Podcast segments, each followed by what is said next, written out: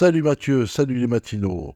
On est lundi matin et aujourd'hui je vais vous parler des Sex Pistols avec le titre Gold Save the Queen. Les Sex Pistols sont un groupe de rock britannique originaire de Londres au Royaume-Uni qui s'est formé en 1975 et connu pour être l'initiateur du mouvement punk. À sa formation, le Quatuor se compose de Johnny Rotten, Lydon de son vrai nom, au chant, Steve Jones à la guitare, Paul Cook à la batterie et Glenn Matlock à la basse. Ce dernier est remplacé par Sid Vicious en 77. Malgré une courte carrière de trois ans, un seul album studio enregistré, Never Mean to the Bollock, Earth the Sex Pistols et quatre singles, Sex Pistols est décrit par la BBC comme le groupe de punk rock anglais ultime. Le groupe voit le jour alors que le rock progressif et la pop sont les genres musicaux les plus dominants au milieu des années 70. Les nombreuses controverses qui ont à la fois fasciné et choqué l'Angleterre ont souvent dissimulé sa musique. Le single Gold Save the Queen de 77 a été perçu comme une attaque envers la monarchie et le nationalisme britannique. Les concerts ont souvent, à cause de la violence du public, posé des problèmes entre les autorités et les organisateurs. En janvier 78, après une tournée mouvementée aux États-Unis, Johnny Rotten quitte le groupe, annonçant ainsi sa dissolution.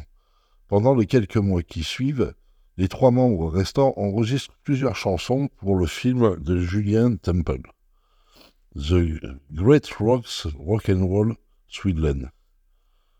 Une fable selon Temple dans lequel Malcolm McLaren, manager du groupe, se moque des médias qui lui ont tant reproché de n'avoir été là que pour l'argent. Sid Vicious meurt quelques mois plus tard d'une surdose à New York. En 96, Lydon, Cook et Matlock et John se réunissent à nouveau et partent en tournée de juin à décembre 96. La formation a également entrepris d'autres tournées en 2002, 2003, 2007 et 2008. Le titre de la chanson est directement tiré de l'hymne national britannique. À l'époque, la chanson très controversée pour son assimilation de la reine Élisabeth à un régime fasciste. Et pour les paroles, il n'y a pas d'avenir dans le rêve de l'Angleterre. Selon Glenn Matlock, qui avait coécrit la chanson, bien qu'il n'était plus membre du groupe au moment de sa sortie. La basse était inspirée de Fire Brigade de Move, le guitariste Stevie Jones a déclaré que lorsque Matlock lui a joué la chanson pour la première fois, elle ne sonnait pas comme Gold Save the Queen. C'était comme euh, Love Me Do, ou quelque chose comme ça. Bien que beaucoup pensent qu'il a été créé à cause du jubilé d'argent, le groupe l'a nié. Paul Cook affirmait qu'il n'a pas été écrit spécifiquement pour le jubilé de la reine. Nous n'étions pas conscients à l'époque. Ce n'était pas le cas. Un effort artificiel pour sortir et choquer tout le monde. Johnny Rotten a expliqué les paroles comme suit. Vous n'écrivez pas Gold Save the Queen parce que vous détestez la race anglaise. Vous écrivez une chanson comme celle-là parce que vous les aimez et vous en avez marre être maltraité.